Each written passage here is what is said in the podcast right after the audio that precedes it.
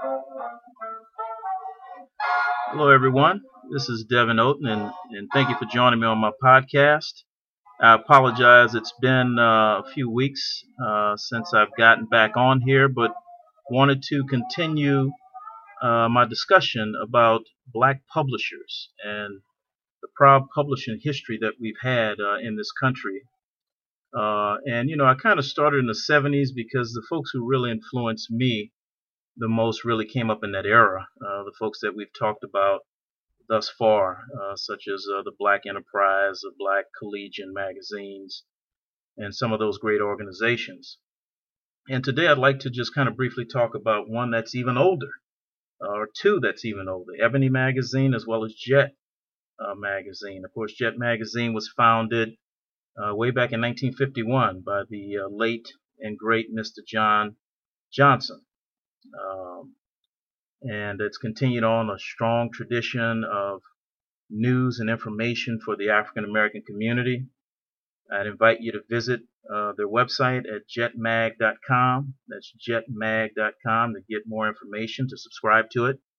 And if you are African American, uh, you haven't been to a barbershop or a beauty salon or a nail salon in our communities that didn't have a Jet magazine or an Ebony magazine sitting on uh, a coffee table or a counter or somewhere in the facility uh, to read.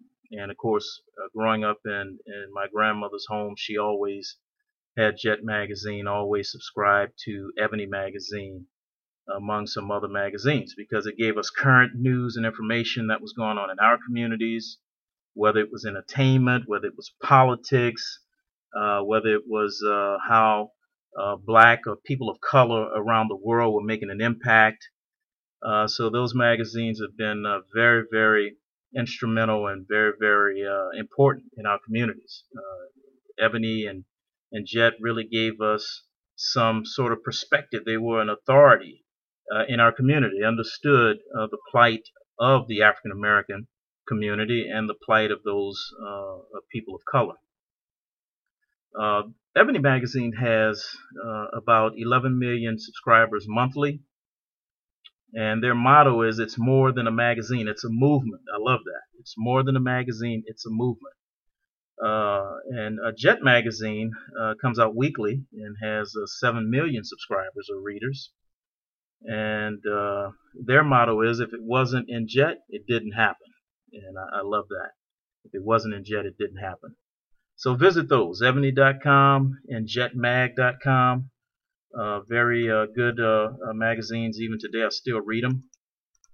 I also want to uh, kind of touch on a couple other magazines that are pretty near and dear to my heart. Uh, Black, the original Black MBA magazine, which was launched by P&L Publishing. Leon Capers Jr. and and Pamela McElvane partnered with Preston Edwards at Black Collegian and uh, actually publish the first official magazine of the National Black MBA Association, headquartered up in Chicago. Uh, great magazine, great information.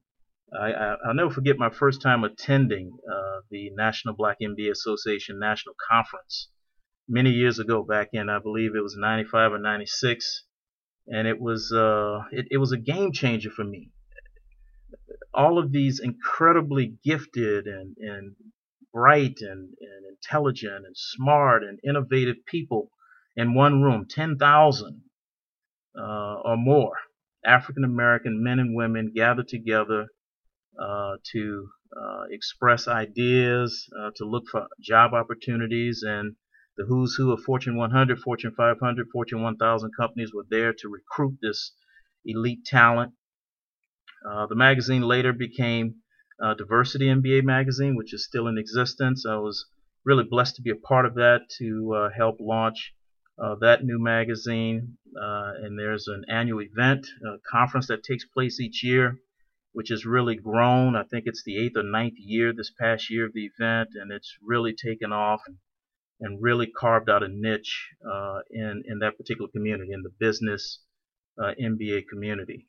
And you can you check out that magazine, excuse me, at diversitymbamagazine.com.